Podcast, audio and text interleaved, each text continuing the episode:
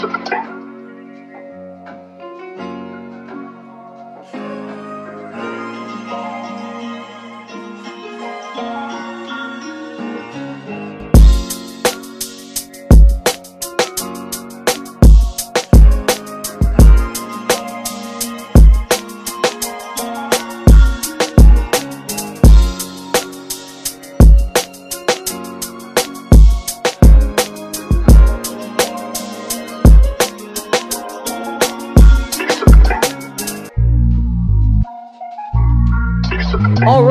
back, everybody, to Rick Six. We're joined here by Gledhill. No Preston today, unfortunately, but I mean, I guess it's going to work out because Gledhill and I need to go through this uh, first round mock draft. We'll, we'll focus really on the top 10 to 15 picks, and then we'll kind of just roll from there. You know, sooner or later, once we get through like the mid first round, it's just going to be kind of like guess after that, right? Like you don't really know who's going to, where everybody's going to go. So we'll really focus in on those top prospects, uh, talk about some of the possible trades that could happen. Gledhill was mentioning that he has no trades in his mock draft. I only have one. Nonetheless, Gledhill, it's been a couple weeks, couple months since we've we've had you on here. We haven't really been able to talk football recently, but crazy free agency, lots of stuff going on. Aaron Rodgers, obviously, that trade with the Jets just went through. So, what's kind of going through your mind as we head through the draft here in the next two days? Yeah, the Rodgers trade, obviously, I mean, we kind of expected it to happen, but there was always a, a little bit of like, ah, it's the Jets, and you never know with Aaron Rodgers. And but of course, it's going down draft week, and, and this is just like it's a streak for Aaron Rodgers. He's always making headlines the week of the draft. I guess he always just wants to be the center of attention, wants to be a talking point for as long as possible, and he accomplished it again this offseason. We've been talking about Aaron Rodgers. I mean, he's been probably the story of the whole NFL offseason. Um, if you were to rank, you know, top storylines, he's he's got to be at the top there. Yeah, and then as for the draft, man, I, I feel like there's been in recent years, and I, I, don't know if this is, I think some of it might be like the Josh Allen factor of of these kind of project quarterbacks with a lot of tools, maybe being a little overvalued in a way. And now I'm no I'm no expert, you know, at all, obviously, but I don't know. Like I just think about, you know, Will Levis, Anthony Richardson, and I'm just I guess we'll get into it in a little bit, but I, I, I, I think the common theme this year is we got, you know, kind of four top quarterbacks, and I guess you could, you know, you know, Hendon Hooker will probably, you know, go late first round. We'll have to see here, but you know, and they're all kind of all all kind of have some flaws. There's really no sure thing, so this can be really interesting. You know, where they go. You know, it's not like a few years ago where it's like everybody knew Joe Burrow was going number one overall, or Trevor Lawrence is going number one overall, or you know this this kind of has like a little bit of 2018 to it where you have all these top prospects and you just have no idea till the day of the draft where any of these guys are going. We think it's going to be bryce young number one overall now but who knows? I mean like stories are kind of coming all over the place. It could be cj stroud. I mean heck you trade all those picks to get up to number one. It could be a guy like anthony richardson. You know he could take a swing for the fences. Frank reich you know as we know you know can develop quarterbacks. Um, I feel like that's maybe the big theme here is, you know, are we overvaluing quarterbacks coming out of college a little bit? You know, one or two of these guys might pop, but law of averages, you have four quarterbacks go in the top 10, maybe even top five. Two of them aren't going to work. Like, that's just kind of how yeah. it's worked. And it's going to be interesting to see how it all plays out. But I, I, that's kind of the big theme for me. Yeah, dude, it's crazy, bro. Like, I first of all, I just want to say I have no idea what's going to happen. I feel like this is one of the more unpredictable drafts we've had, and and it's really kind of banking on what the Panthers and the Texans are going to do. Right, those first two picks are going to decide a lot how this draft goes. You look at the Panthers; it seemed like a month ago they were looking at Anthony Richardson or CJ Stroud, right? Like they didn't want to have anything to do with Bryce Young. But then they saw Bryce Young's pro day and they were blown away. And then it was like, okay, well, forget Anthony Richardson, forget CJ Stroud we're going to take Bryce Young, and this is probably the best quarterback prospect we got, right? But then, like the, the past week or so, it's all been about Will Levis this, Will Levis that. And I was looking at the odds based on DraftKings. Will Levis was a plus 4,000 to go number one overall uh, earlier this morning. An hour yeah. later, within an hour, he was plus 400. Did you know that? Behind Bryce? Yeah. Yeah. Jeez. Second best odds behind Bryce. And also, about three days ago, I sent y'all that picture from DraftKings in the group chat with Preston, and it had Will Levis being the minus one or plus 150 to go number two overall. now all four quarterbacks have kind of had their share at being like the favorite or the guy or like uh, right. Know, talk to you know like Will Levis kind of. I feel like for the last couple months he's kind of been the clear fourth. You know the top. You know everyone's like, okay, Bryce is gonna. You know Bryce is a lock for top three. Stroud, everybody's saying he's going to go number one overall. Richardson, he's kind of the big swinging swing for the fences that's going to go, you know, top three or four. And then Levis was kind of like, yeah, he'll probably be. People are saying Raiders, you know, kind of late top ten, maybe yeah. maybe tight loop in there or something. Um, but now it's like he's right up there with. So it just adds kind of fuel to the fire going into into the week. You know, it's it's it's nuts. yeah, and honestly, like I'll talk about these prospects how I feel. I all I know is that I think, you know, whatever the Texans and, and Panthers do is really going to decide a lot because I'm thinking Panthers go Bryce Young, right? Like that's the obvious pick. So if, if Panthers go Bryce Young, I don't think the Texans are going to get CJ Stroud. I'm just going to say that's my opinion right there. I don't think the Texans value CJ Stroud as much as they valued Bryce Young. And I, I do believe that they think the Panthers are going to take Bryce Young. So if the Panthers don't take Bryce Young, then I think Texans are like, okay, boom, right there, that we're getting Bryce Young right away. But I also could see a scenario where the Texans they're not going to be able to get Bryce Young because they know Panthers are going to get Bryce Young. So they're going to be like, okay, well, we're either going to take the best defensive prospect available, which will be Will Anderson or Tyree Wilson, or we're going to trade back and get better draft capital, right? Because we still have the the number 12 overall pick. So we we still have some of those draft picks. And DeMeco Ryans is a defensive guy. And you know, you, you're just kind of looking at, you know, what they can get at, at that position. So I think the Panthers and the Texans are really going to decide a lot. I would be very surprised if Will Levis goes in the top two. I know I'm seeing all these odds, but it's kind of like I'll believe it when I see it type of situation. So I'm not I'm not going to trust anything I hear there. I think Will Levis. I think it's you know crazy that he's even like mentioned in the top five. I probably have him like as a mid first round pick, if anything. I'm thinking like top 10, top 15, and you'll see where I have him in my mock draft. But it's man, it's looking like he's going to go pretty early, and and I guess we'll see what teams reach on him. You know, I, have been hearing a lot of the Indianapolis Colts at number four. Uh, I've also heard you know Seattle Seahawks, heard Titans or Vikings possibly trading up. All I got to say is if I'm like you know one of these general managers, if you don't absolutely need a QB, like if I'm looking at like Seattle and I'm looking at Minnesota, like right, like those guys will need QBs in about two years or so because Geno Smith and Kirk Cousins, they're not going to last much longer, and you need a guy to develop under there. Okay, well, I would wait a second on Will Levis. I would wait a second on a Hendon Hooker, right? Like you don't need to trade up or or reach on these guys. Like those guys will be there when it's available. So if I'm one of those teams, I don't I don't trade up and get Will Levis. I don't trade up and get Hendon Hooker. I don't trade up to get Anthony Richardson. I wait and I try to get a guy in the mid late first rounds if I can and see if it develops because at the end of the day you still have your quarterback. So uh Gledhill, you got anything else to add? Because if not, I'm ready to get on into this. No, I, am ready to go. Okay. So here we go. How do how do we want to do this? You know what, Gledhill, I'm I'm gonna have you start us off tonight. So we got the Carolina Panthers. They are picking number one overall. And, you know, CJ Stroud, Bryce Young, hell, even Will Levis, Will Anderson, you know, there's a lot of things that the Panthers could do, but it's it seemed like Frank Reich's going to get his franchise quarterback. So, what do you think Panthers do right here? Yeah, big swing to get up to number one overall. I I don't think any of these guys are elite of the elite prospects. Like ten out of ten, sure thing. Trevor Lawrence, Joe Burrow, Andrew Luck, like for sure going to work. I think these guys, you know, all these guys are going to need help around them. Having said that, I think the most elite prospect in this draft is Bryce Young, and I don't want to say it's not even close. I think I said that to you in Preston maybe a few months ago that I don't think it's even close. Bryce Young's the guy. Um, I think you can make a case for for Stroud here, and even you know the tools that Anthony Richardson has. And I, am here, and he's he's a pretty he has some pretty elite character too from from everything that I'm hearing. I think Bryce Young is just an elite person, and I don't think he was really aided by all this elite talent in Alabama. I feel like he kind of elevated the players around him this past year. The guy is incredibly smart. I think Frank Reich's going to love to work with him, and I, I'm I'm really happy that the Panthers have arrived or have seemingly arrived on Bryce Young as, as the top quarterback, and I think he deserves to go number one overall. I think that's what's going to happen, and and that's if I were the Panthers, I'd go that direction as well.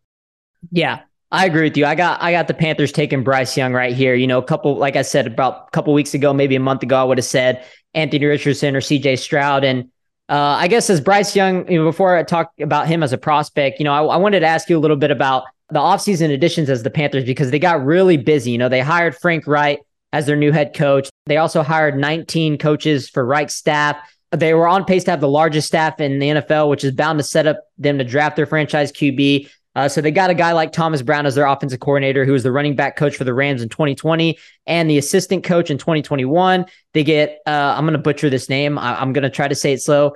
Ejiro Evero, uh, defense coordinator for the Broncos in 2022. And of course, the Broncos had a really good defense. They finished 12th in pass defense, 10th in rushing defense, 7th in total defense. And their problem was their offense and Russell Wilson and, of course, Nathaniel Hackett. But their defense was one of the best in the league. So you got to give them credit, got to give Evero some credit. And he's coming into a situation uh, which I think the Panthers have some really good young defensive guys. You know, a Shaq Thompson, a Jeremy Chinn, you know, a, Jaycee Horn. They got they got a really good young defensive core. So he's looking to build on that.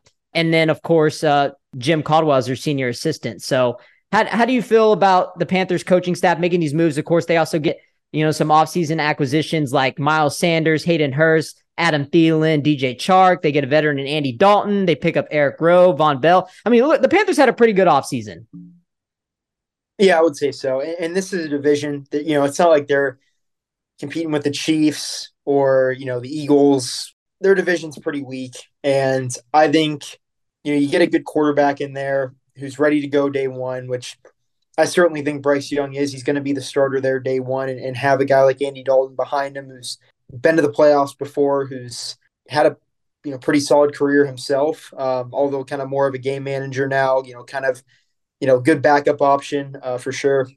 I like the addition of, of Evero and yeah, these pieces you mentioned. Honestly, I didn't even know about the Vonn Bell addition. I, I knew about uh, Thielen and, and Chark and Sanders, but didn't know they added Vonn Bell too. And look, it's them. It's, you know, I'm not a huge believer in the Buccaneers right now. I mean, you, you could make an argument for the Saints and Derek Carr. I think they'll be competitive, but this Panthers team, like, they're going to be maybe an eight nine win team, you know, with with maybe a little bit more upside than the Saints because they have a little, you know, they're maybe a little bit younger on the defensive side.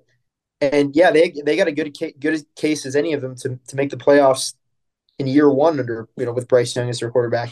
Yeah, and can't can't count out the Falcons. I think what's really holding the Falcons back is obviously their quarterback situation you know, Desmond Ridder, I don't think he's that guy moving forward, but they did get a lot better in the defensive side. You know, they traded for Jeff Okudah. They got uh, Jessie Bates in the safety position. So they and they got, of course, AJ Terrell. So they they upgraded a lot on defense. And of course, if Kyle Pitts is healthy, he's one of the better tight ends in the league. So I think the Falcons would be a dark dark horse in that division. But I, I think you know the Panthers coming in with Bryce Young and, and all these other acquisitions, I think they they they would be the favorites up there with the Saints, and the, the Falcons would be a team you you would kind of I don't know you kind of differ from, and then you you would hope that like oh if they have do have a good season, you'd be like oh okay you know.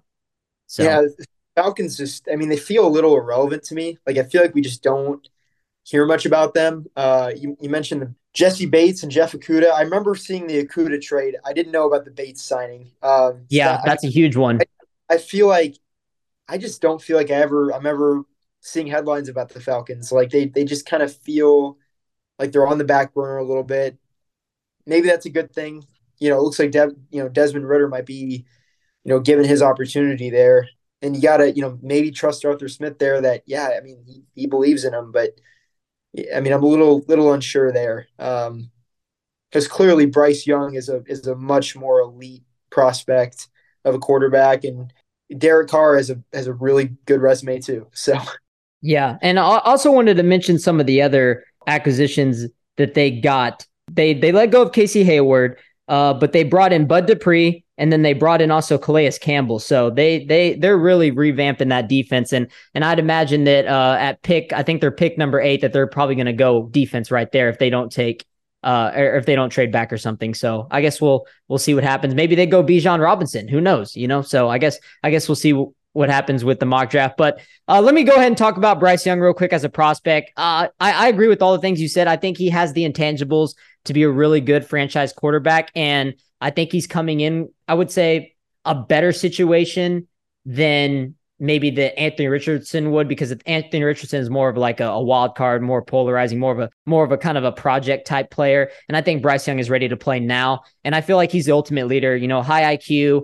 He's highly respected by his peers and teammates. Look at the interviews with Saban and all the other you know players around him. Like they speak really highly of him. And in my opinion, Gledhill, I don't know if this is a hot take, but I think he might be the best Bama QB prospect I've ever seen because I would argue that there was like, you know, you had these other guys, but you know, it was because of the talent around them. Like, you know, Jalen Hurts was okay in college, Tua was okay in college, Mac Jones was okay, but in my opinion, like I think Bryce Young was definitely the most talented out of the bunch. And he also was playing with probably the worst supporting cast out of the bunch, too, right? Like they lost Jameson Williams, John Metchie, of course, DeVonta Smith a couple years ago, Jaylen Waddle. Like overall, their talent has just gotten worse. And looking at what Bryce Young had to deal with this year, I, I just feel like he really elevated this team. I just want to add, like, I think part of it, you think of him of Alabama, it's like, okay, Alabama's cream of the crop in terms of college programs. I don't think they really have been lately, though. Like, they're not, this is not, you know, maybe the Alabama of the early 2010s where they just, there's so much, you know, they have so much more talent than the LSUs and the Georgias and, you know, even A&M recruits at a really high level. Um, the SEC is way more competitive now than it was, you know, even five years ago. Right. And he's playing against, you know, five star defensive backs, five star linebackers, you know, littered all over the place on teams like LSU against teams like LSU and Georgia. So I think he's had the competition there around him. Yeah, and and one thing that I, I also like about him is he he doesn't really turn the ball over. I think he only had seven interceptions total at his whole career in Alabama. Uh, and he won the Heisman in 2021. So, you know, good accuracy, good vision. Uh, I think, you know, obviously one of the biggest weaknesses and question marks for him is his frame. I mean, he's a small guy. He's 5'10, 204 pounds. But I mean, they said he could be possibly closer to like 180, one, you know, 190, uh, which is a really small guy. You know, that's smaller than guys like Drew Brees, you know, Kyler Murray. Uh, and those are those are small guys. And if I'm looking like at a really good quarterback comparison, I would say he he kind of reminds me of like a Russell Wilson that type of quarterback coming in. Now, I, I do think he lacks arm strength. I think it's good, but it's not great. He has a really good zip to the ball when I watch him play, but it's not like elite, like you know, like downfield presence. Uh, and then also he he had that shoulder injury, so that could scare some teams coming in, right? Like is Bryce Young, you know, shoulder could he have some problems going down down the stretch? But overall, I think I think he's the right guy, and I'm gonna go number one here. So yeah, I know we kind of talked a lot about that first pick, but you know, these first few picks, we definitely got to talk about it because, you know, this is really what's going to shape up the draft. So Gledhill and I agree here. I have a feeling that number two might be a little bit different. Uh, but I'm going to go right here. Gledhill, it's my turn. I got the Texans right here, and obviously the Texans are picking. So the buzz around the league is that the Texans, like I said, they're really not going to draft a QB at two. I really hope it's not Will Levis. I will lose my mind if it is. Uh, so that leaves, you know, maybe taking a guy like CJ Stroud. But at this point, I think it's better that they're either going to trade back at this point or they take a defensive stud. And that's going to be between Tyree Wilson and Will Anderson. And it's a coin flip type pick. I think you could argue for both. I think Will Anderson definitely has the better college resume, and that, that speaks for itself. But Tyree Wilson, I think, arguably has the biggest upside from any defensive player in this draft. And I'm going to say that the Texans take a gamble here. And I don't really think it's much of a gamble, but I think they, they go Tyree Wilson here. I feel like this is a perfect guy to fit DeMeco Ryan's system. And this dude's he's built in a lab, man. 6'6, 275, great acceleration, got pure speed, long arms, high motor, very versatile. I think one of his biggest weakness is he is a big body, so he often gets his weight underneath him and it can cause him to miss reads and tackles, you know, watching some of the film. So he could be a work in progress, but I think he's going to be a good player coming in. So I got the Texans reaching and taking Tyree Wilson. Who do you got? Yeah, so I'm gonna say this. I don't have any trades in my mock draft, so I would say the number one option for the Texans here. You're just playing the value game. I don't think. Okay, if there's a Nick Bosa or a Myles Garrett or, or that like elite, I don't want to say can't miss. Nobody's really a can't miss, but nearly can't miss. Just elite pass rush talent.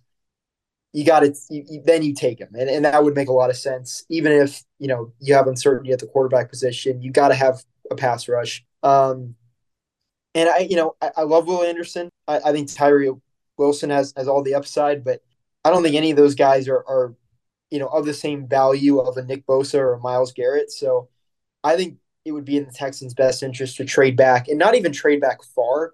Right. Like you can negotiate something maybe with the Colts if they want a quarterback, or maybe, I mean, I doubt the Seahawks would trade up, you know, for a quarterback. Um, it doesn't feel like they're desperate right now to do that.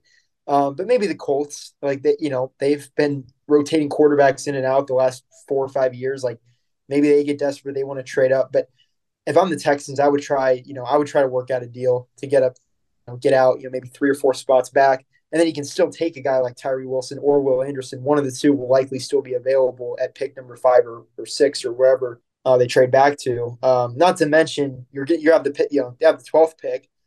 So if Will Levis slips to twelve, which is possible, or Anthony Richardson slips to twelve, which is also possible, I think it's good value to select one of them there. But I think at number two overall, you're playing the value game. You want to trade back. However, in my mock draft with no trades, um, I think the best option here, if you don't trade back, I think I think you take Will Anderson. Although I could see like if DeMeco Ryans, who clearly he's an elite defensive coach, uh, and I, I think he's going to be an elite head coach as well.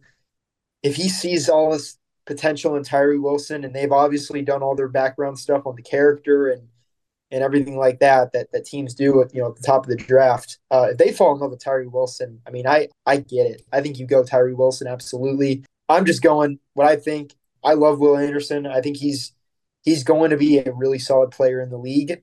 I don't want to say low floor.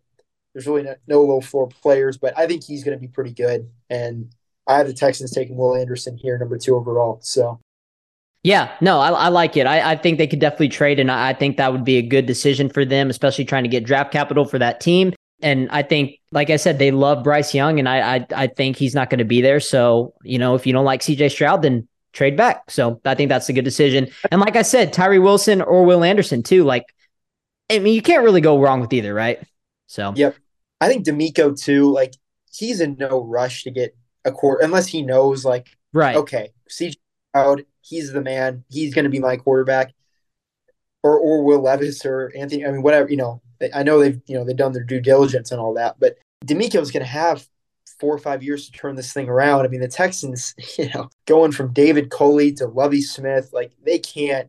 DeMeco is going to get some time here, and you want to get a sweet player at number two overall, and I think you have that opportunity. Why take a quarterback if you don't know for sure, or you don't have like a really good idea? Yeah, this this is that guy.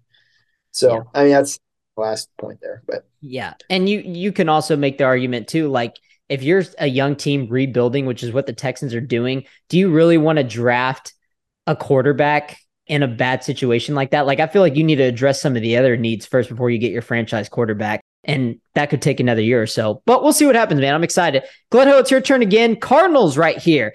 Cardinals are a mess, bro. You know, obviously from Kyler Murray tearing his ACL, from Budda Baker requesting a trade last week, from D Hop on his way out as well. You know, this team just just is a mess, right? They got Cliff Kingsbury out of town you know, got a new head coach coming in, and it just feels like this team is very directionless uh, moving forward. So, you know, it, it's really kind of hard to see who they're going to take here. You know, this could be a point where if the Texans do trade back and, you know, maybe someone takes, you know, co- trades up and gets a quarterback, uh, maybe the Cardinals, this leaves Will Anderson to fall in their hands right here. Uh, you know, there's other prospects like Jalen Carter, too. Uh, so, what, what do you think the Cardinals are thinking here? Oh, I don't know. I yeah, I, I like the word directionless. Um, bring in Jonathan Gannon, defensive coordinator from the Eagles. Yeah, I mean this this this team is a total just wild card right now at number three. It's interesting because because there was some thought of like, okay, could the Colts trade up one spot to guarantee they'll get one of the top three quarterbacks? But now like there's rumors, okay, Richardson slipping, Levis, you know, might be slipping, or Levis could be taking or you know, Stroud could be slipping. I don't unless there's a you know a couple trades going on here. I, I don't think I don't think four quarterbacks are going to be taken with the first four picks. Yeah. I just think the odds of that. I mean, there would have to be two trades most likely. The Texans would probably have to move out of two. Cardinals would for sure have to move out of three. They're not taking a quarterback this year. So, and with the Colts, we all think they're going to take a quarterback. So, I don't know. You know, I'm gonna, I'm going to assume here they don't trade the pick. If I were them, I think they just need they just need a haul of talent. I think if they get a good deal, like I think I think the Titans at uh, I think it's um what are they at eleven? I think they're they're really interesting. Like they kind of feel a little bit directionless too, in a way. But Vrabel's a great coach, and I could see him getting aggressive. He he it kind of feels like he calls the shots there. I, if, if they get up to two or three, I think that could be really interesting. You know, they could take one of these these top quarterbacks that they believe in, um, especially if Stroud, you know, maybe starts to slip a little bit. They can trade up just a few spots, maybe not get all the way up to three. But I think here at number three, I think the Cardinals, I just think they go Jalen Carter. I think they, again, the off the field stuff, that's obviously a concern. Mm-hmm. Look at all the Pro Bowlers in the league. A lot of them are really high level guys, too. Aaron Donald, high level guy. Bobby Wagner, high level guy. You know, JJ Watt for such a, you know, super high level guy. Like, you know, so it's okay. Can Jalen Carter be, you know, that top guy in the league if he's not a high level guy? I don't know, but I think the Cardinals kind of roll the dice just on the talent. He got it done at Georgia. I think the Cardinals go Jalen Carter here. And I don't know if it's a great pick, but again, if I were them, I'd trade it, but I'm assuming they don't trade it. So Cardinals take Carter. I like it. Yeah, I like it. I could definitely see it happening. Uh, okay, here we go, Gledhill. Trade alert. I got my first and only trade of the draft. More trades could happen. Hell, no trades could happen at all. I mean, last year I had one of my trades I had last year. I had the uh, I had the Eagles trading up to get Jameson Williams, you know. So, and this was before the AJ Brown trade happened on draft night, right? So, like anything can happen. There's a lot of crazy things that can happen. So, this is just all for fun. So, I have the Cardinals trading back to number seven, and at number seven is the Raiders. So, the Raiders will jump to three, and you know where I'm going right here. The Raiders are going to take their franchise quarterback. They're going to take CJ Stroud at number three. That's my that's my prediction. Uh, look, there's a lot of teams that could get CJ Stroud. You know, I've been hearing a lot of Tennessee Titans recently. I've been hearing a lot of Indianapolis Colts at four, but the Raiders, man, you know, knowing that poss- possibility that these other teams are going to want to take a quarterback, and how funny would it be that Indianapolis think they're going to get their guy in CJ Stroud at number four, and then boom, Raiders go up there and trade number three, and they take Stroud. That would really kind of buzz the draft up a little bit, you know. It's interesting with him because he feels like there's some places he would go. Like if he were to, you know, Panthers maybe if, if they were to take him number one right. overall, or maybe the Titans even, like he could be the day one starter. But with the Raiders, I feel like that wouldn't be the case. He'd just be kind of waiting behind Garoppolo. But Garoppolo, we know he gets hurt. Mm-hmm. So, you know, he'd be ready to go. Like you don't you wouldn't have to force you, you trade up and get Richardson you're risking Garoppolo gets hurt six weeks in, and you got to toss this guy out there that maybe isn't you know fully refined yet. So I I like it because Stroud you know has that high end potential, but he's also you know he's a little bit more ready to go right now. So yeah, and that's you know that was another reason why the Raiders were on were on my radar too to be a team to trade up. So let's start with CJ Stroud as a prospect real quick. So he could be better than Bryce Young. I think I like him a little bit better as a prospect you know, after watching that CFP semi against Georgia, seeing some of the throws he made, it just kind of seems like he he can come in and be a, a day one starter from the get go, right? Like I feel like he passed all the tests, made all the necessary throws in that game, showed his durability, and it's kind of crazy because I've never been blown away by Ohio State QB prospects. You know, you look at the Justin Fields, the Dwayne Haskins, uh, you know, the Cardale Jones, right? Like I was never high on those guys coming in. And I'm glad Justin Fields has kind of proven me wrong, but he still has a lot to develop as a passer. Uh, but with Stroud, it, it feels different. He feels different than all those other guys because I feel like I, I can't question the throws he makes. I think CJ Stroud really has I think he makes the best type of NFL throws right away, if that makes sense. You know, based on some of the throws he made in that, you know, that CFP semi, I was like, man, like those are those are pro type throws right there. Um, against the best defense in the country, too. Uh, and what separates him from Bryce Young for me, I think, as a prospect moving forward is he's has the size, right? He's 6'3, 218. He has great ball placement. He has better accuracy than Bryce Young, has great mechanics. He played with first round talent, you know, the Garrett Wilsons, the Chris Olave. He has great mobility and I see him mo- most likely being a pocket passer because when he scrambles out, you know, I mean, he can make some plays downfield, uh, but he tends to get a little overzealous when he gets out of the pocket a little bit. So I think he's going to be more of a pure pocket passer in the NFL, you know, so he'll have to work on his pocket presence. And what's better about Bryce Young than CJ Stroud is Bryce Young has a lot better vision downfield and awareness. And CJ Stroud can get a little careless with the football he tends to fumble in, in big situations. So I think he needs to develop his ability to move around, you know, see defenders with his eyes. And I, I, I feel like Bryce Young is a lot more developed right now than that. But the other things like accuracy, um, and and and I think overall upside, I'm going to give it to Stroud. I guess we'll just have to see how how how that works out. But you say why Las Vegas, right? I mentioned like you mentioned Jimmy G. I mentioned that you know Las Vegas could be a team that need that could get a quarterback, but I, I just feel like it makes a lot of sense because the signing of Jimmy G in free agency, it, just felt like an insurance, right? Like it didn't feel like they were going to sign Jimmy G to be like their next franchise quarterback. And Jimmy G's a ticking time bomb, anyways, Gledhill, right? Like he wins, yeah. and that's one thing about him in the NFL that's really special is that he's a winner, right? But he was also with the 49ers, also under Shanahan. And you know, they gave him a one to two year team friendly deal. They didn't pay him a lot of money. I think you bring a guy like CJ Stroud in, you put, you give him a QB competition, you put all that pressure on Jimmy G. Who knows? Maybe he beats Jimmy G for the starting job. Maybe Jimmy G gets hurt, like you said, and we see CJ Stroud, you know, later in the season. Or, you know, maybe he just develops another year and Jimmy G is the starter for, for a year or two. So I don't know. But I think having that quarterback competition with the young QB for Jimmy G for a quarterback that's not getting paid a lot of money, I like this pick. So I'm I'm gonna go.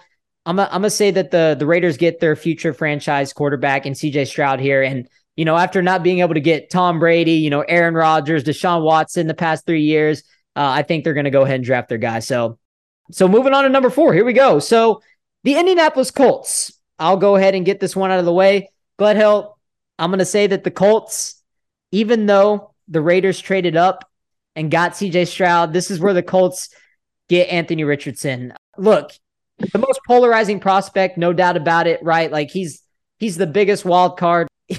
this is either going to be really good or really bad. I don't know how good he's going to be. I think when it comes to pure just physicality in a quarterback, I don't think we've ever seen a quarterback like this, right? Like I, I even think like this is like crazier than Lamar Jackson, the Michael Vicks, the Cam Newtons, right? Like I feel like this dude's just a freak, man. Like he broke all the records in the combine. He has crazy potential if he can develop. But the problem is, is there's going to be a team that likely takes a gamble on him. And yes, it might be worth it, but you know, I feel like he's just such a project type quarterback that I, I feel like he would benefit from. And I told you this a couple months ago. I feel like he would benefit from falling, getting drafted by a better team, and sitting for a couple years. Right? Like I don't feel like he should come in and be having the pressure to be a day one type of starter. I just yeah, don't feel like where I have him going. So, oh really? Yeah, you'll see where I have him going. I okay. Think, I think it's a good situation. Okay, well then you're hoping that he gets in a good situation. I'm hoping that too. Uh, unfortunately, he would be in Indianapolis, uh, and I, I don't think that's a really good situation. Like I feel like Jim Irsay has done a, a pretty terrible job over the past few years. Uh, you know, the whole Jeff Saturday situation was just kind of a mess, and I think Anthony Richardson is going to come into a weird situation. I, I really think it's going to take him a lot of time. I, I think he's going to struggle early on. You know, one thing about him, you know, no matter what, you're automatically going to see an upgrade in your team if you get him in the running game because he can just, you know, he can take off and he's so quick, he's so fast, he can break tackles, he gets the ball out quick. Uh, but his accuracy is pretty bad and he has really bad footwork. His mechanics are weird you know, a lot of people like to compare this to like a Josh Allen thing, but I, you know, it took Josh Allen time, and I feel like Anthony Richardson, it's it's likely going to take some time. So I, I, feel like it could definitely be worth the gamble, but I, I think a team is just going to get him too early, and I think the Colts are going to get him a little early here. So that's what I got. Who do you got number four? The Colts taken. Yeah, man, the Colts. If Anthony Richardson goes here, in, in, in a sense, I like this. I like the swing for the fences, but I also I think they drafted a guy who's ready to go day one, and I don't think Anthony Richardson's going to be a day one guy. You know, may, maybe maybe that's what um Steichen and them see in him um, through their evaluations. But I think if Stroud's available at four, I think they got to go CJ Stroud, and I think that's what they're going to do. Um, that'd be that'd be the smartest pick there. If he's still there, you take him. Absolutely, and I guess I, I know you have him going, you know, going earlier, but um, Raiders trading up, but I think I'll disagree with you on if the Raiders were to trade up. I think they'd go for. I think I just think it'd be totally on Raiders brand to trade up for a, a boomer bust guy like a Will Levis or a, an Anthony Richardson. Like it, it just feels like something the Raiders would do. Um, like you know, in the in the late 2000s, they went for all the speed guys, you know, Darrius Heyward-Bey and all these other guys that you know didn't really have much. Um, it would be on Raiders brand to go for you know swing for the fences. You know, I don't know McDaniels. Eh, that's that's a weird situation there. I don't know. I don't know if that one's going to work out, but I, I, think Stroud. I think going back to that Stroud and and, and Garoppolo, I think would be a good combo because Garoppolo is just a cool guy. Like if Stroud beats him out, like Garoppolo's he doesn't. I mean, he's just he's a cool guy. Like he's not going to be all you know insecure about it or anything, or you know. But I think um, I, I think Stroud's going to fall here to four, and I think the Colts are going to take him, and I think that's a smart move here. I think he'll be ready to go day one. Steichen gets his guy. You got to address that O line a little bit, and I mean their receiving corps. I don't know. I mean Michael Pittman maybe a little overrated. I, am not really sure there. Um, yeah, I mean this this offense needs some work, but I, I think you hire a high hired a high level coach and Shane Steichen, and, and uh, I listened to a little bit of his like intro meeting with the team. I, I, I like the presence he had, and I, I think he's the right man for this team right now. So getting Stroud in there, I think it's it's a it's a move in the right direction for them.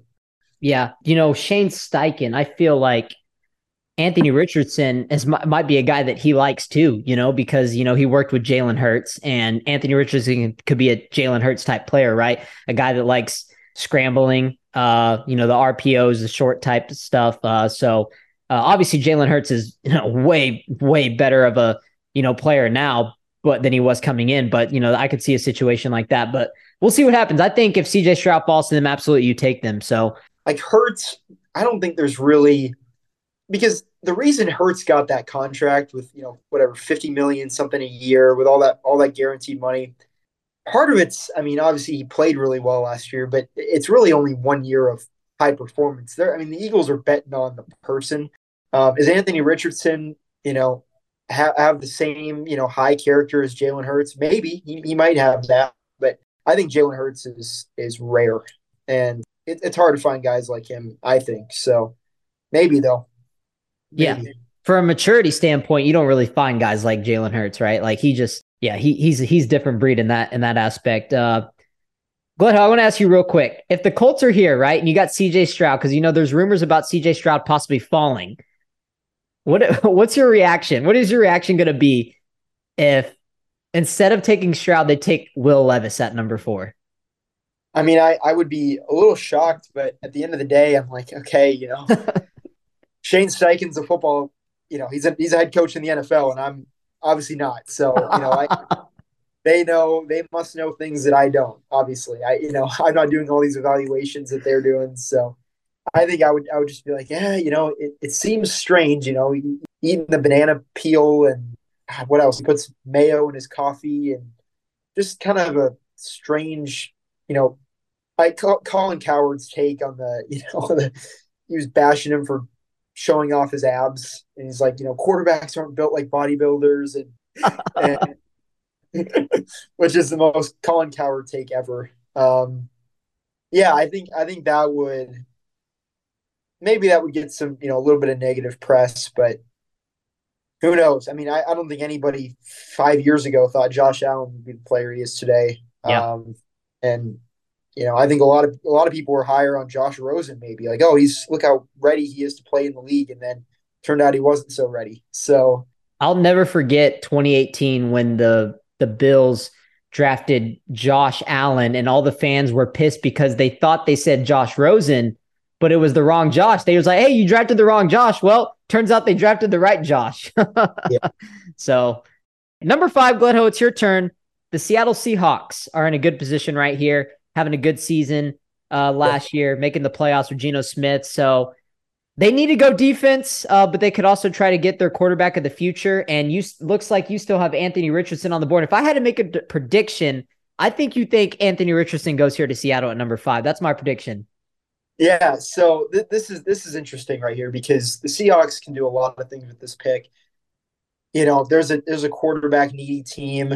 I mean, you go back, I, I don't know. I mean, again, the Titans could kind of get better value trading up to five, than they, they'd have to give up, you know, more trading up to three or two. So maybe they, they get better value trading up to five.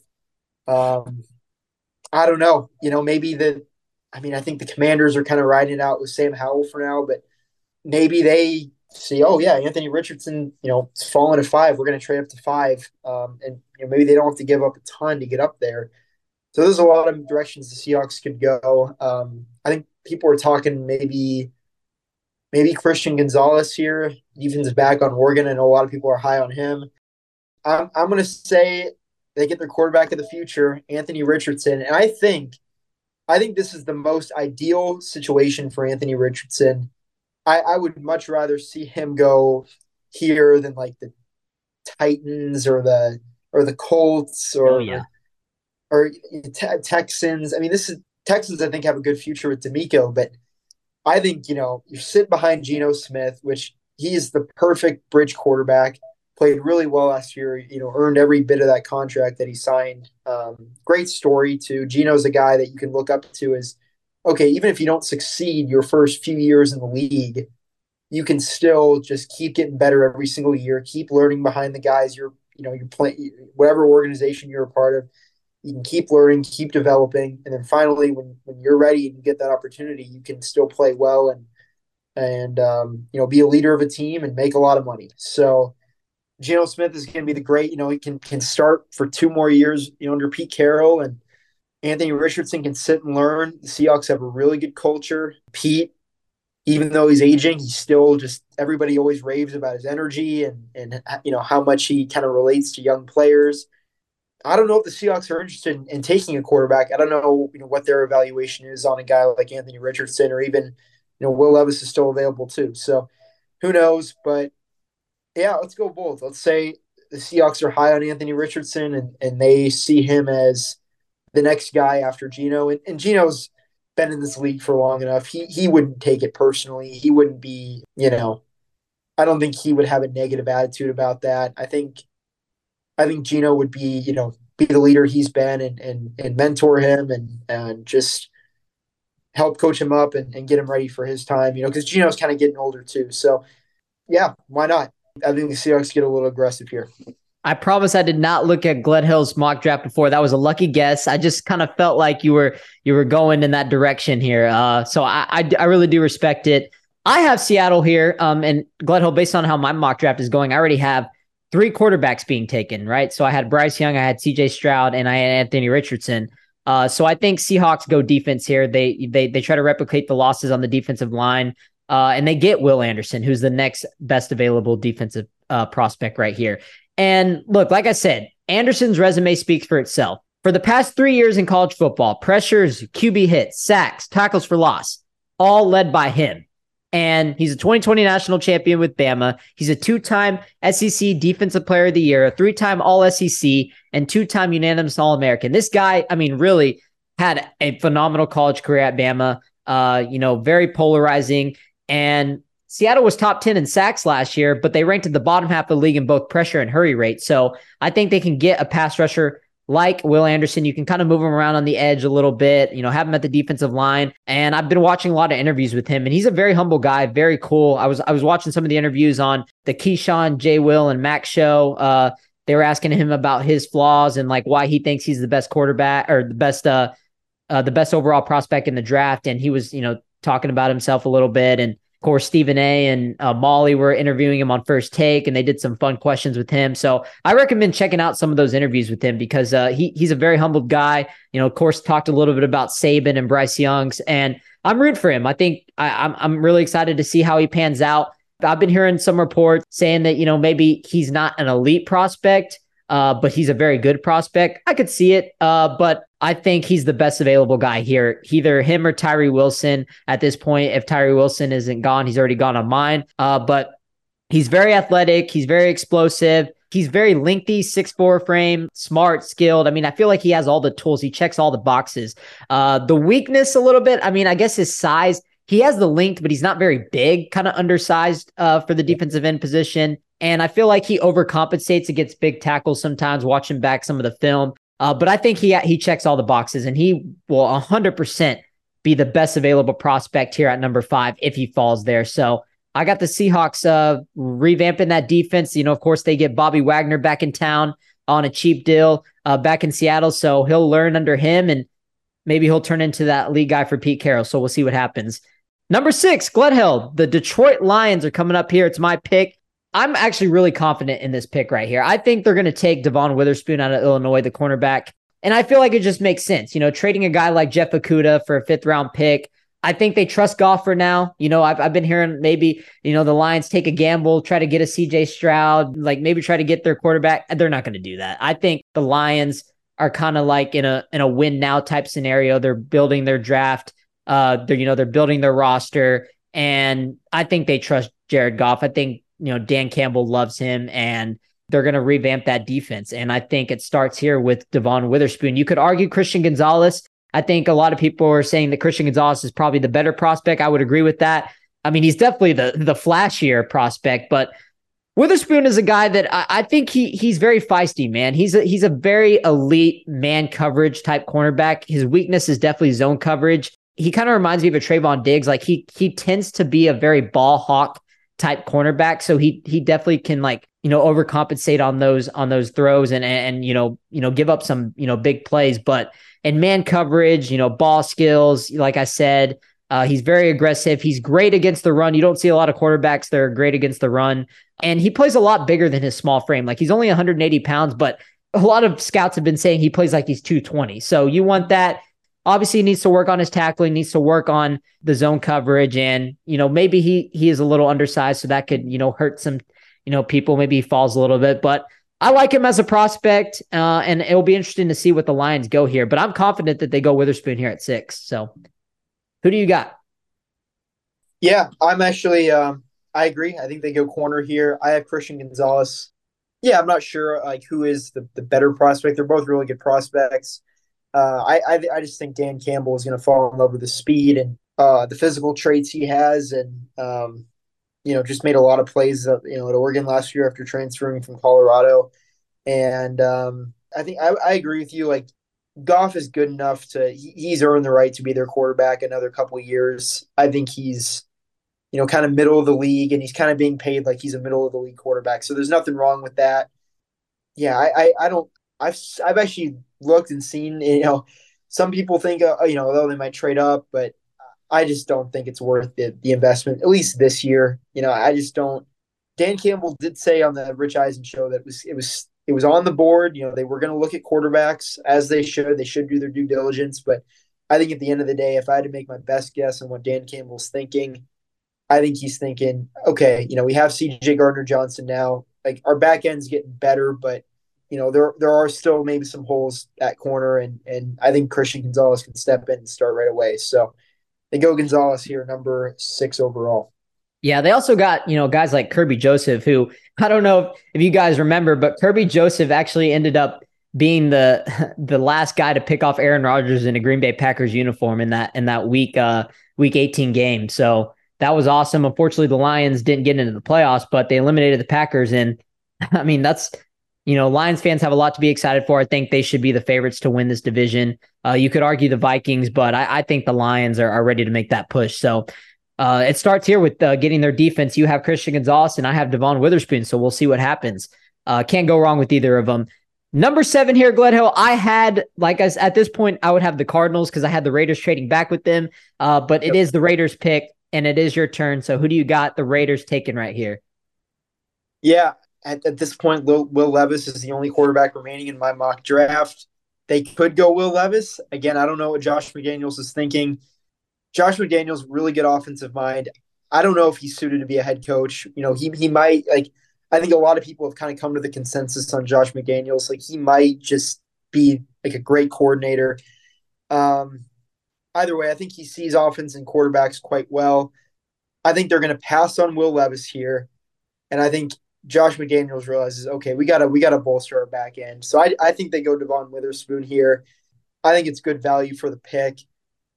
Can I see them trading out here? Probably not. I think they'll probably go go defense here. Uh, you could you could argue maybe you know go pass rush. You go Van Ness. Um, yeah, who you know might go you know late top ten, uh, early teens. I, I think they'll go Witherspoon. I think he's I think it's good value for the for the spot right now. So yeah, I like it. Okay. Well, I have the Cardinals here, and at this point, the next best available defensive prospect, Jalen Carter. And I, I feel like even though they trade back to try to get more draft capital because they're a mess and they need all the draft picks they can get, they didn't trade back that much. So they traded from three to seven. And at this point, they're still going to get a stud in Jalen Carter. So I think Jalen Carter will fall to them at this point. And uh, I think I think this is this is a good pick for them. Uh, one thing about Jalen Carter that I you know I saw at Georgia is he's a really talented defensive tackle prospect. Uh, very strong, very powerful. He's an elite run stopper. Uh, but of course, Gledhill, I'm really glad you brought up the, you know, uh, of course, the drama, right? His stock dropped because of the the reckless driving incident, and of course, like the pro day, he, you know, he he showed up and it seemed like he was out of gas after a couple reps, and it just seems like there's a lot of questions with his discipline and his laziness and his effort. And look, I I get it; it can definitely be a risk. So that maybe that's why I have him falling a little bit in this draft to number seven. Uh, but I, I, think for sure he's still a top 10 guy. I've heard maybe Chicago at number nine could get him if he falls a little bit on on on the you know the the mock drafts for some people. But yeah, I, I just feel like that's the biggest weakness for him is is the drama, the laziness, and the effort. Right? Like, is he going to come in and is he is he going to be committed? Uh, and of course, uh, with the Cardinals, it's going to be a tough situation because they're a mess right now. Uh, so I think yeah. they need I think they need all the defensive help they can get and I guess we'll see what happens. But I, I got Jalen Carter here, so it's interesting. You have you both have Jalen Carter going to the Cardinals. Um, just, just different spots. Yeah, I think I think the Cardinals would be foolish for taking Jalen Carter at three. Personally, um, the talent's all there, but again, I, I think you get much better value trading out. Like you just say, you're like they're gonna they trade out to seven, still get the you know potentially high upside, you know high upside, high talent prospect, and also whatever whatever else they get as part of the trade to move back. So, yeah, I think Cardinals got to trade that pick, and um, I, I, would like Carter a lot more if he goes to you know again Seattle at five is kind of a wild card team. I, I think Jalen Carter in Pete Carroll's system, I think he he work, but who knows? yeah, yeah. Honestly, who knows? And I, I feel like the Cardinals, like what's most likely going to happen is they'll probably have Will Anderson fall in their lap at three and I think at that point you take Will Anderson and you don't even have to worry about Jalen Carter. So, uh, but our mock drafts have a little bit different. So we'll see what happens. Number eight, Gledhill, moving a little bit faster here. The Falcons are picking right here. And it's your turn, isn't it? Yeah. Who do you who do you got the Falcons going here? Yeah. So again, you could go. I, I think you're still too early to go receiver here. You know, Peter Skoronski's on the board. You could bolster the offensive line. Mm-hmm. But I think a lot of people are high on Tyree Wilson, and I have him available still at number eight. So I think the Falcons are going to go a little bold here, and they're going to take Tyree Wilson. Maybe not too bold because he's, you know, I think it's good value select him at eight. But pass rush has been a, been an issue for this team the last couple of years, and it's something that that if this team's going to going to win, and, and Arthur Smith's going to keep his job, like I think their offense and their run game and maybe Desmond Ridder ends up being a, a pretty solid quarterback. Um, if he's if he's getting this opportunity, obviously the team has to think highly of him. Um, maybe you address offensive line later in the draft. I think you, you got to go pass rush here. It's not too often that you have the opportunity to draft a high level, high profile pass rusher, and with Tyree Wilson available at this pick, I think they they swing for it. You take him, and you know, maybe there's some risk there. Uh, he, he really, you know, he kind of took off in his last season at Texas Tech, and but I, I think I think it's the right move here. Yeah, Falcons ha- have to go defense here. There's no doubt about it. You know, Bijan is obviously like like it'd be a nice one, but but you, you don't want to go running back here. You want to go. You want to beef up that defense. My opinion. What'd you say? I said it's too early for running back in my yeah, opinion. It's it's too early. Falcons, don't overthink this. Keep rebuilding that defense uh, because the defense has been atrocious. And like you said, the pass rush has been bad. And if Arthur Smith wants to keep his job, you got to keep building that defense.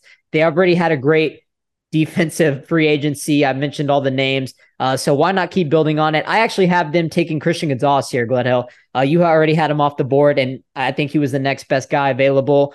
I could see him going before Witherspoon. I have him going a little bit after. And I, I, think the argument for Gonzalez being better than Witherspoon, I think it's a good debate, right? Like, definitely Gonzalez is, is he's definitely quicker, right? Like his size, strength, and speed is better than Witherspoon. 4.38, like that's that's crazy fast, right? And you're going to get a guy who who's going to come in and and still, you know, he's a big time athlete, he's still growing into the position, and uh, I'm excited to see how that how how he develops. So uh, I like him here at number eight, uh, going to the Falcons. So that's what I got. Number nine, Chicago. This is my turn. Gledhill, you mentioned his name a little bit ago, and this is where I have the Bears taking Lucas Van Ness out of Iowa, the defensive end. I think it might be a little bit too early because I don't know how good he's going to be. I, I feel like I would much rather be like certain on like, you know, obviously Tyree Wilson and then, you know, maybe a guy like Nolan Smith. I, I think I would, uh, and, and I've been hearing a lot of hype for uh, Calijah Kancey. I've been hearing, uh, you know, he's going to be the next big thing uh, out of Pittsburgh. And I, I, I would be more certain in guys like that over Lucas Van Ness. I, I think Lucas Van Ness is kind of a gamble and uh, but I've been hearing like a lot of rumors about Matt Eberflus, you know, looking for a specific type of guy, and and he kind of feels that that position. Uh, so you know, when I was reading into Lucas Van Ness, it, it says like he he relies on you know small array and pass rush moves tend to get beat by offensive linemen that catch him quickly and counter him. So they said he still needs to develop a little bit. So this could be a reach uh, being in the top 10, you know, just based on the rumors and everything, I think, you know, and there's going to be some unpredictability. I got, I got the Bears going Lucas Van Ness here. So, okay. Yeah, I differ from you here. I, um, I think you got to go offensive line. I think you have your choice of a few prospects here. I think they're going to maybe take a take a little bit of a swing toward a guy who also maybe needs some more development. I think they're going to go Paris Johnson uh, the the offensive tackle from Ohio State. Like um, it. Yeah, I think I think protecting Justin Fields is, is a big priority for this team. I, I could see Eberflus, you know, kind of take command here and, and wanting a defensive guy. Um, but I, I think again, Wilson off the board, Anderson off the board, you know, Gonzalez, Witherspoon both off the board. I think the best value here, you, you know, gotta you know, again, if, if one of those guys were to slip, you know, Jalen Carter were to slip, okay, yeah, you know, maybe yeah. maybe you go with. But I think the Bears, you know, they need a lot of help, and I, I think given how you know I've laid out this mock draft, I think offensive tackle here is the best move, and I think they go Paris Johnson. So yeah, okay, yeah, no, I could see it happening. I've been hearing Paris Johnson. Uh, of course, uh, Peter Skoronski is is probably the best prospect coming in. Uh, but I've been hearing a lot of buzz like for guys like Darnell Wright, uh, and Broderick Jones too, which is our another. You know, there's a lot of big tackle prospects in this draft, so I'm excited to see how they all how they all end up folding. Uh, but I think uh, Peter uh, Skoronski is probably the favorite to go out of out of the offensive tackles. But I guess we'll see what happens. Uh, your mock draft's a little different. Number ten, Gledhill, it's your turn. The Philadelphia Eagles. They could do a lot here. You know, I've been hearing Lucas Van Ness. I could hear they beef up the defense a little bit more. Lane Johnson getting older, Jason Kelce getting older, that you know they could probably you know try to you know make that offensive line a little bit bigger. So how you how you feeling here with the Eagles? You know they kind of have a win now roster. No, they do. Obviously, just to sign Jalen Hurts this offseason. I, I think the off I think the offense offensive line. I think they're probably good there right now. Again, I think you know it's not often that a team that just you know just made the Super Bowl is picking you know number ten overall. So yeah, an important pick for them. It's a pick they're going to take seriously, and I think I think they'll maybe take a little bit of a, of a risk on a guy that um, you know was injured at Georgia this past year. I think they're going to take Nolan Smith, who I like a lot. You know, hear hear great things about his leadership, and um, he kind of just feels like he's going to fit right in with that Philadelphia Eagles culture. So let's go, Nolan Smith, number ten overall. Ah, here we go, Gledhill. Here we go. I hate it. Oh, you don't have a trade. No, I don't have a I don't have a trade, but uh here we go, man. I hate it and I hate that it has come to this, but I feel like this just makes perfect sense. Eagles are in a win now mode. They have the perfect roster to make this happen. And I don't think Gledhill personally, with injury concerns to Rashad Penny, I don't think they're going to rely on him to be their top back. So I got the uh-huh. Eagles taking Bijan Robinson at number 10 here. There's hey, yeah. It's been heating up, man. It's been heating up. And uh, yes, is it early for Bijan to go top 10? Absolutely. But yeah. from what I've been hearing, it, the Eagles love him and he wants to he wants to play with Jalen Hurts. They asked him, you know, what quarterback do you prefer playing with? He said Jalen Hurts. Uh, and of course, there was the rumors about the Eagles taking a swing and getting Derrick Henry, and then those rumors didn't end up being true. So I honestly think that the Eagles are going to try to go all in and get that last, make that offense even that more explosive. I think you get better value with Bijan at a young age in the draft than you would at Derrick Henry getting a little bit older. So, uh, and of course, contract situation, you're going to have Bijan on a rookie deal. So, look, running backs are replaceable now, and maybe they don't last as long as all the other positions, but I think the Eagles are in a position where they can kind of you know, play with their food a little bit. They're they're number 10. They just went to the Super Bowl. They're going to be the clear favorites in this NFC to go back. So I feel like the Eagles are are, are going to take like they're going to take that guy, and I, I think they're going to take Bijan. I, I don't know. We'll see, man. Who do you? But we've seen some, you know, like you know, that's the old adage now. I mean, you don't take a running back too high in the draft. I mean, even even a prospect as good as Saquon Barkley, you know, in, in 2018, uh, as sweet of a player as he is, I, I, still don't think that was the best value for the Giants at that time. However, I think, you know, now we're we're, we're number ten. This isn't number two or number yeah. three. You know, where there's a lot of sweet players available. I think now, you know, you look at the strengths of your team. You get a running back on a rookie deal who is a really good player, and he's going to fit right in. I mean, you have the threat of Jalen Hurts, what he can do, you know, with both both throwing and running. That that offensive line, the threat of their receivers, AJ Brown, DeVonta Smith, and those and those guys.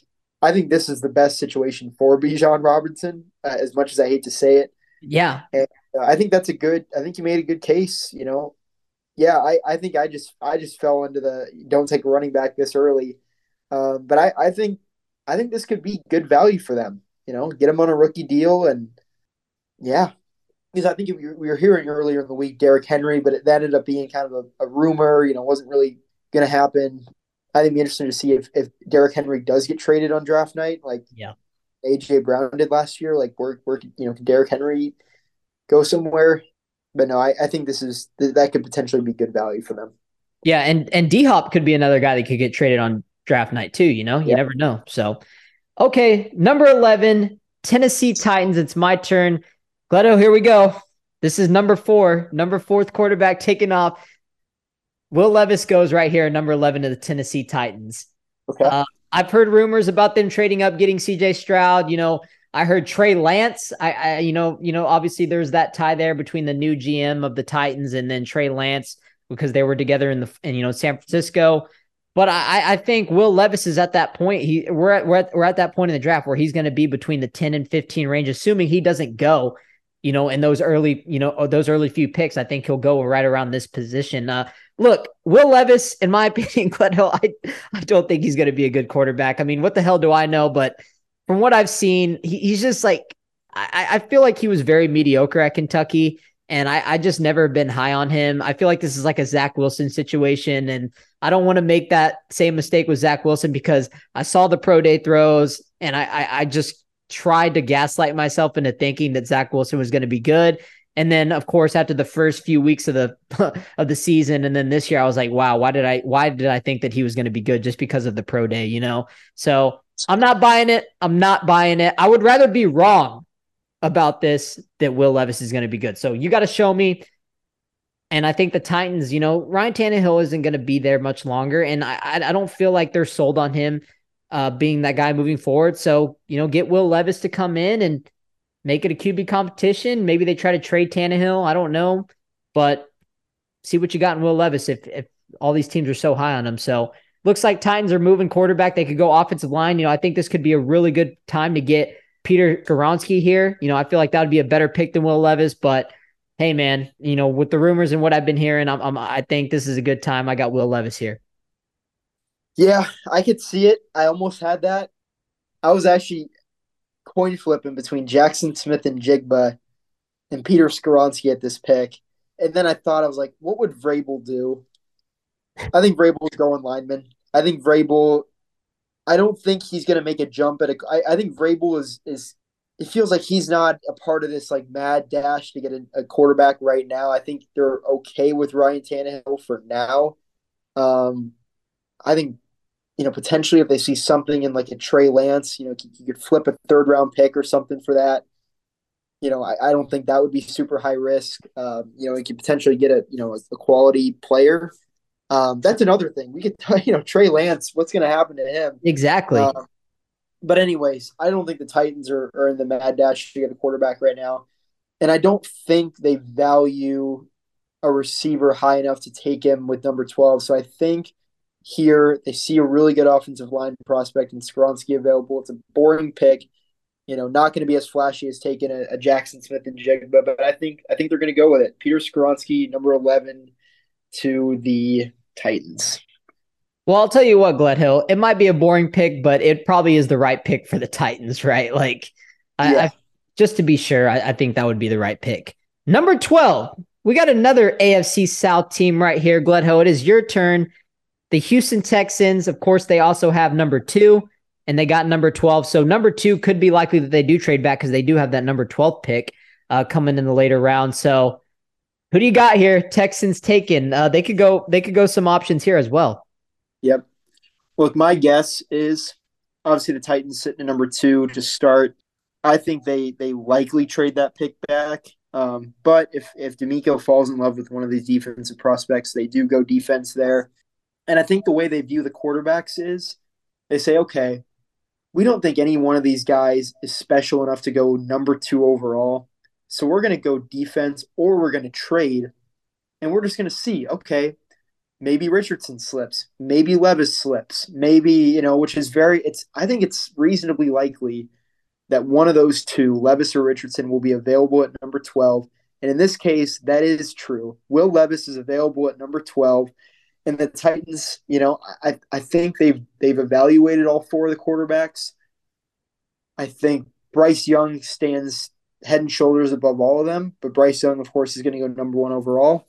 So they go defense. Number two, Richardson goes off the board, who they probably would prefer over Levis. But now it's like, okay, we still think Will Levis can be a top end, you know, player potentially, and you never know. I think Will Levis, you can maybe sit him behind Davis Mills early in the season. Again, DeMeco can be patient.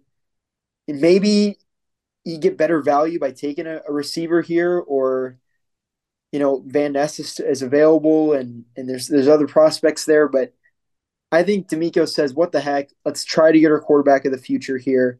We're gonna bring him in. He's gonna sit behind he's gonna sit behind Mills for a little bit and he's going to get his opportunity, and, and maybe he turns out to be their guy. So I think Will Levis goes number twelve to the Texans. Let's let's let's have him go there. One pick off of me, Glenho. I love it. I love it. This is what this is all about. Uh, so you do have the Texans eventually getting their quarterback. We'll see if he ends up being their franchise guy or not. Uh, and yeah, okay. So number twelve here, Glenho. I have the Texans. You just mentioned his name uh, not too long ago. I have Jaxon Smith-Njigba going here, number twelve, uh, to the Houston Texans. Uh, I feel like, you know, with the uncertainty with John Metchie, I'm glad he's coming back, uh, you know, recovering well after, of course, getting leukemia.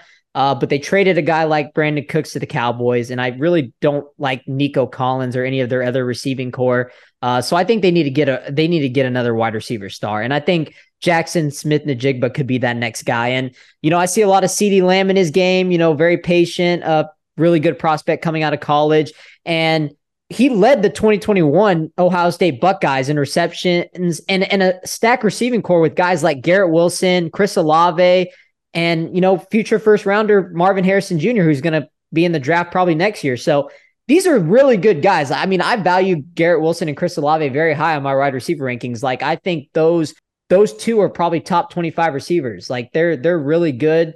They had really good rookie years. You know, Garrett Wilson was obviously rookie of the year. Chris Olave had a really underrated season with the Saints. So, you know, he was beating really good wide receivers, you know, right away. So I think he's going to come in and he's probably going to be a really good receiver first year. Doesn't matter where he's going to be. He's just that type of player. So, uh, he's easily, easily the best wide receiver in this draft class. I think there's like, like it's, it's like it's him and then everybody else, right? I think there's a lot of uncertainty with Quentin Johnston. You know, you got Zay Flowers, you know, Jordan Addison, but I, I feel like I'm very certain that Njigba Smith is going to be a lot better than those guys. So, yeah, what do you think there? No, I, I agree with that. I think Ohio State's wide receiver university. And we saw how Garrett Wilson, you know, how good Garrett Wilson was in year one with the Jets. And I mean, I think Jaxon Smith-Njigba is better than that. So yeah, I think he's injury aside, I, I think he's going to be a top 15 player. Absolutely. He should be the number one receiver picked in this draft. And yeah, I, I, I like that idea. I actually, moving on to number 13, the Packers. I think Jaxon Smith-Njigba becomes the new weapon for Jordan Love in Green Bay at number 13 overall. I think it's it works out perfectly for the Packers because they need receiving help. You know, this kind of helps them turn the page, you know, moving forward from Aaron Rodgers. You, you, you select, you know, that top receiver. You're showing Jordan Love, hey, we're going to invest in you. We're going to get you the help you need. Um, I think Jaxon Smith-Njigba was a great fit for the Packers. He just he just feels like a Packers wide receiver to me, and I again I think he's the best wide receiver prospect in this draft. So let's let's go let's go Jaxon Smith-Njigba number thirteen. Yeah, I feel like that's definitely the favorite. The Packers get him, and they could probably get him right here. I think the Texans do need a receiver just as bad as the Packers do. But at the same time, when have the Packers ever drafted a receiver in the first round? Like, I'm just going based off history, and I, you know, I kind of want to spice it up. So I got Jaxon Smith in the jig, but I think the favorite is he would go to the Packers at 13. And if he's there at 13, I, I don't see a situation how the Packers don't take him. I mean, I think that would just like, I feel like that would be the right pick to do. Uh, but in that case, I have the Packers taking Nolan Smith out of Georgia here. You know, injury concerns here. Uh, but I, I, think when healthy, he has some of the best explosions off the line of scrimmage any edge rusher could have in this draft. And he's playing in a, you know, obviously he's coming from a great university in Georgia.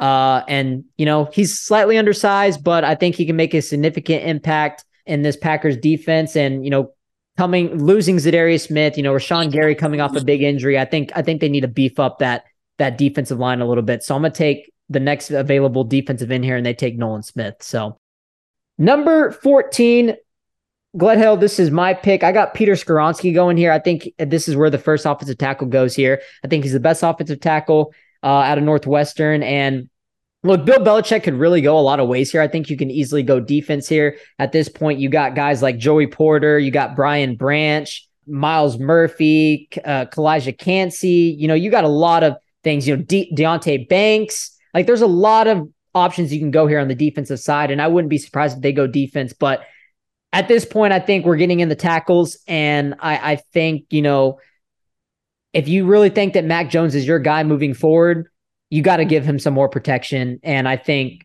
Peter Skoronski is the best uh, available prospect. So that's who I got. Who do you got the Patriots taking here? I'm going corner here. Um, Joey Porter from Penn State. Good pick. Uh, yeah, I think after yeah after Gonzalez and Witherspoon, I think he's the third best corner in this draft, and I think he's good value for the Patriots here. And why not? I think I think Belichick, the Patriots are, are just. It, it's interesting. Like the Patriots, the whole last ten years, eh, they just haven't. Every offseason, they've kind of you know just been out of the out of the news. Everyone knows okay, they're going to be really good, and you know, Belichick's going to coach that defense up. McDaniels is going to coach the offense up. They're going to win the AFC East because, you know, for a long time, the Jets were incompetent. The Dolphins were largely incompetent. The Bills were couldn't figure out the quarterback position until Josh Allen came in. You know, this was a quiet, just a kind of a quiet team. And now this offseason, it's just been really noisy. Um, and now it's it's like, okay, the Dolphins are making all these moves. The Bills, you know, kind of have the, their long term answer figured out. You know, I mean, the Jets now have Aaron Rodgers. Like, you know, the division's getting better, and the Patriots just haven't really done much this offseason. And I don't know. I I think when any legendary coach leaves an organization, it, it it's going to end a little awkwardly.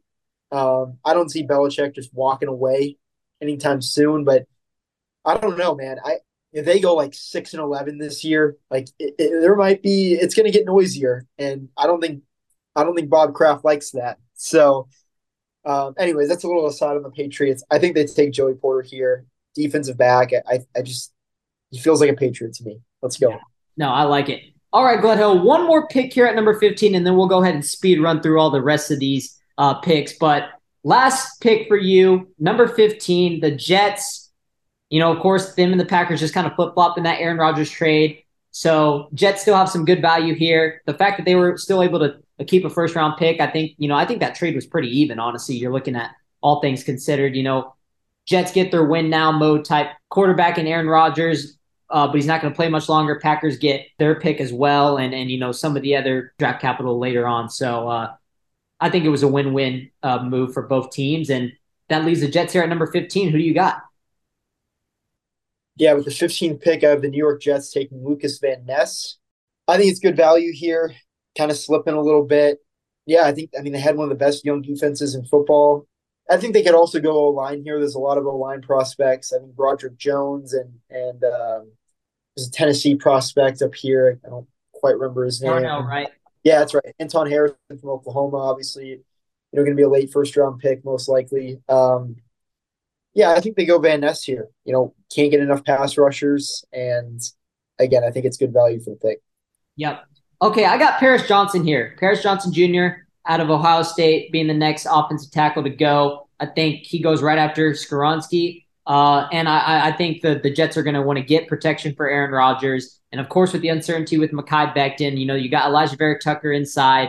Uh, I think you need another. And then, of course, Duane Brown. He's an older veteran. Uh, see what they do with him in his contract. But uh, Paris Johnson is going to be that next guy moving up forward for them. And I think they're going to get some protection for Aaron Rodgers here at number 15. All right, Gledhill, let's go ahead and speed through these picks real quick.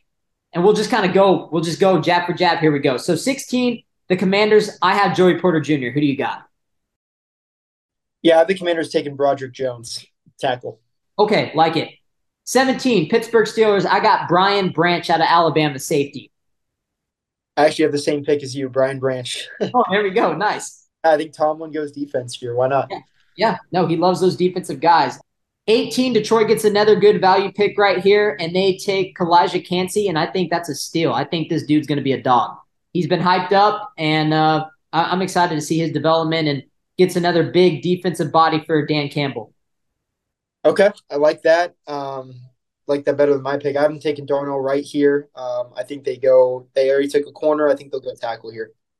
All right, number 19. I got Broderick Jones out of Georgia. Tampa Bay needs to get a better offensive line, uh, an aging offensive line. And, uh, you know, I don't really know what they're going to do. I, I could see them trading up and trying to get a Will Levis, uh, or maybe he falls in their lap. I don't imagine he's going to fall to 19, but who knows? I got the I got the Buccaneers taking a, tackle here and, and Broderick Jones. Okay, actually, I, I like that, but I think they'll go defensive back here. I haven't taken Deonte Banks. Okay, that's that that's good value right there too. By the way, he he's been hyped up. Kid out of Maryland. Number 20, Seahawks. I, I think they stay defense here. I already got them getting Will Anderson at number five. I think they stay at the edge rusher here and they get Myles Murphy out of Clemson. Okay. And this is where I have Calijah Kancey going. So interior pass rusher. Let's go. Seahawks. I think it's maybe a good culture fit too.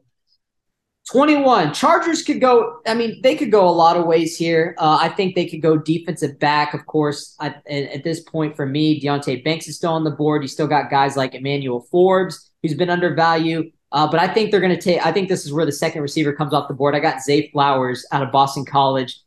Small guy, but, uh, you know, been hyped up pretty much to be the number two guy uh, in this class. So I got Chargers taking Zay Flowers. Yeah, I haven't taken Emmanuel Forbes here, uh, SEC top rated cornerback uh, last year. And yeah, I think it'll be a good fit for them.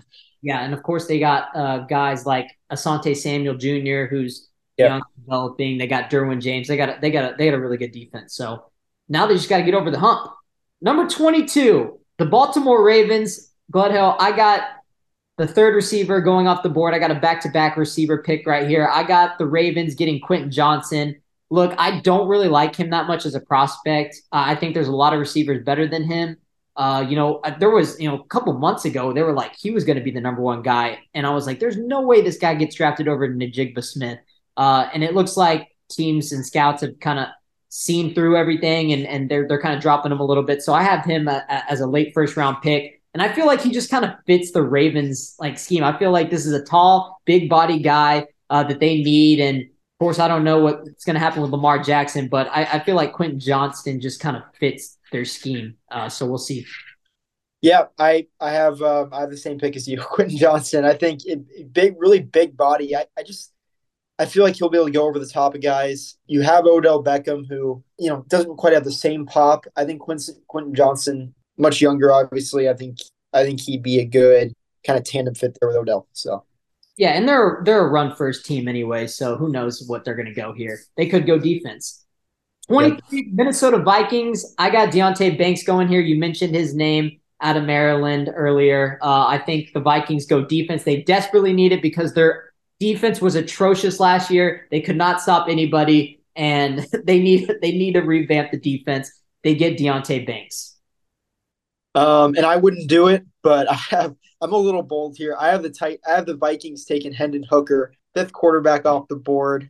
Yeah, basically he's he's gonna replace Kirk Cousins one day, um, maybe relatively soon. Again, I would probably go defense. I agree with you, but let's go bold here. Let's say Vikings take Hendon Hooker. Hendon Hooker could be a late first round pick. I mean, I've even heard rumors about the Vikings trading up and getting Anthony Richardson, right? You should never know what's going to happen. So they, they could very well be looking to get Kirk Cousins' replacement, but I don't think it's going to be quite yet on my mock draft. 24 Jaguars, they could go a lot of ways here. I think, I feel like realistic pick would be defense, but I'm going to say that they go offensive guard here. They go O'Cyrus Torrent, Torrence out of uh, Florida here he's the next uh, best available guard here, and uh, they beef up the offensive line. Who do you got? Okay, and I haven't taken the edge from LSU, BJ Ojulari. Okay, BJ Ojulari, I like that. Giants at 25th, you got to get a receiver for Daniel Jones. I mean, there's no way Isaiah Hodgins should be your number one wide receiver. Sterling Shepard's a ticking time bomb of getting hurt.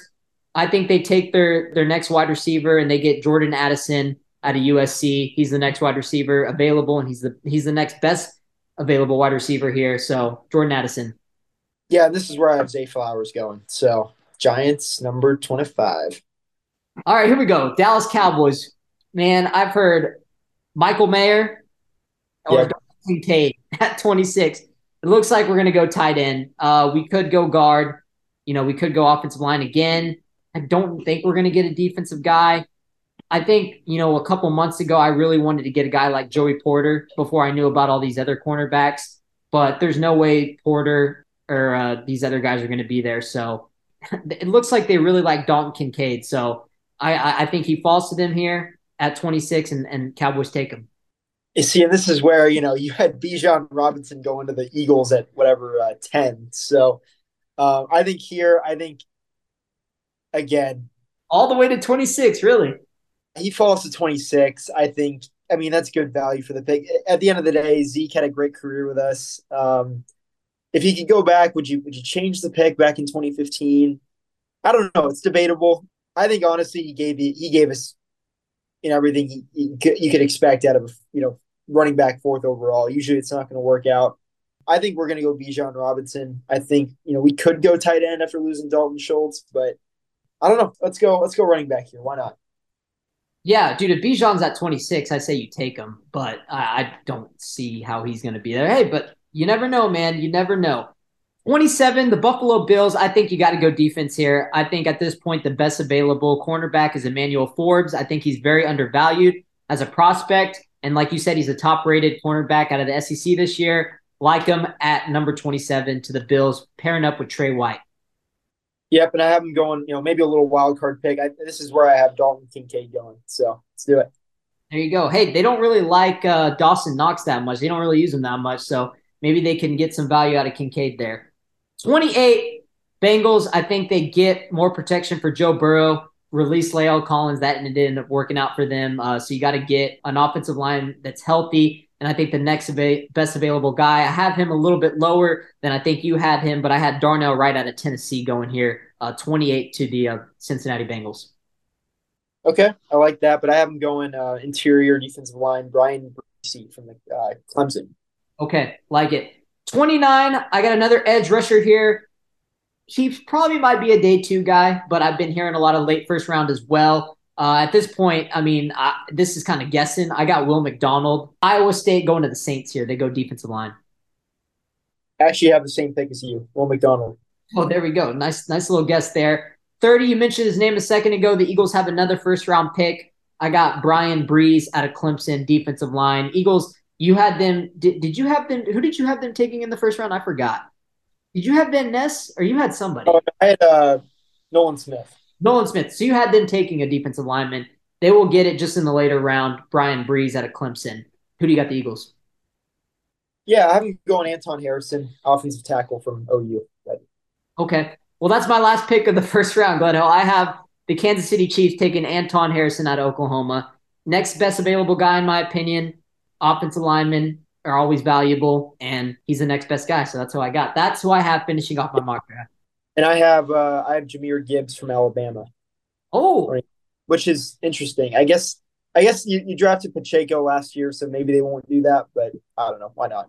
Go yeah, shoot, I wouldn't surprise me. Look, I've been hearing a lot of Cowboys like Jahmyr Gibbs too. I mean, I yeah, I guess yeah. Shoot, Bijan's off the board. Why not? yeah, I probably wouldn't pick him 26, but you never know what some of these teams are thinking. Uh, Gledhill, this was fun, man. Had a lot to talk about. Uh, is there anything else you wanted to add before we get this? If not, I mean, we got a we got a whole first round mock draft going going into Thursday. We're ready to go. And this draft is just it's again it has it has a little bit of a 2018 feel to it. Um, but the weird thing, they, 2018, we kind of knew okay, Darnold's for sure up there, and Baker Mayfield kind of the hype kind of gained as we got closer to the draft. Like okay, he's going to go top, you know, whatever. And we found out the day of, you know, Browns are going to take him, but um, this draft again, you just I mean, the top the top 15 is just going to be a complete cluster just because you just don't know it just everything's going to it's all quarterback driven at this point and it's just uh, it's interesting you know like i just i just feel like again i feel like there's a little bit of overvaluing here with some of these quarterbacks but it, it's almost might be worth the risk because i mean you can you, we've seen now josh allen this project come into the league and with really good coaching he can become you know a great player. The problem is there's not a lot of Brian Dabolls out there, and it's very likely that someone who takes Anthony Richardson or Will Levis, you know, they might be disappointed in four years just because it's like, you know, did you have the coaching there to develop him? You know, like was he really that high of a prospect? So it's interesting. I don't know, but you know, and then of course we get into this season and it's going to be the tank for Caleb and Drake Maye. That's going to be the whole story of the, the season and uh, it, will be fascinating. But yeah, I don't know. yeah, like I mean, I forget to even mention this when we first started talking about Bryce Young. If he goes first overall, which is that's what it's looking like it's going to be, you know, assuming that the Panthers don't go another direction, he will become the 10th QB since 1967 to win the Heisman and go number one overall in the draft. Of course, you had guys like Kyler Murray, Baker Mayfield, Joe Burrow. This would not surprise me. I think that's that's that's the pick we're going to be looking for. And those first two picks, like I said earlier in the show, that that's really gonna kind of see how this this uh, draft ends up playing out. But Gledhill, thank you for joining me. I'm gonna be traveling on the road this week, uh, so I'm actually gonna probably miss a little bit of this draft. I'll be racing at that time at Penn Relays, but uh, definitely gonna get this up as soon as I can. And happy draft season. I'll, I'll talk to you soon, Glenn yes, Hill. Sir. Happy draft season. Yes, sir. I'll see you, man. I'll see you.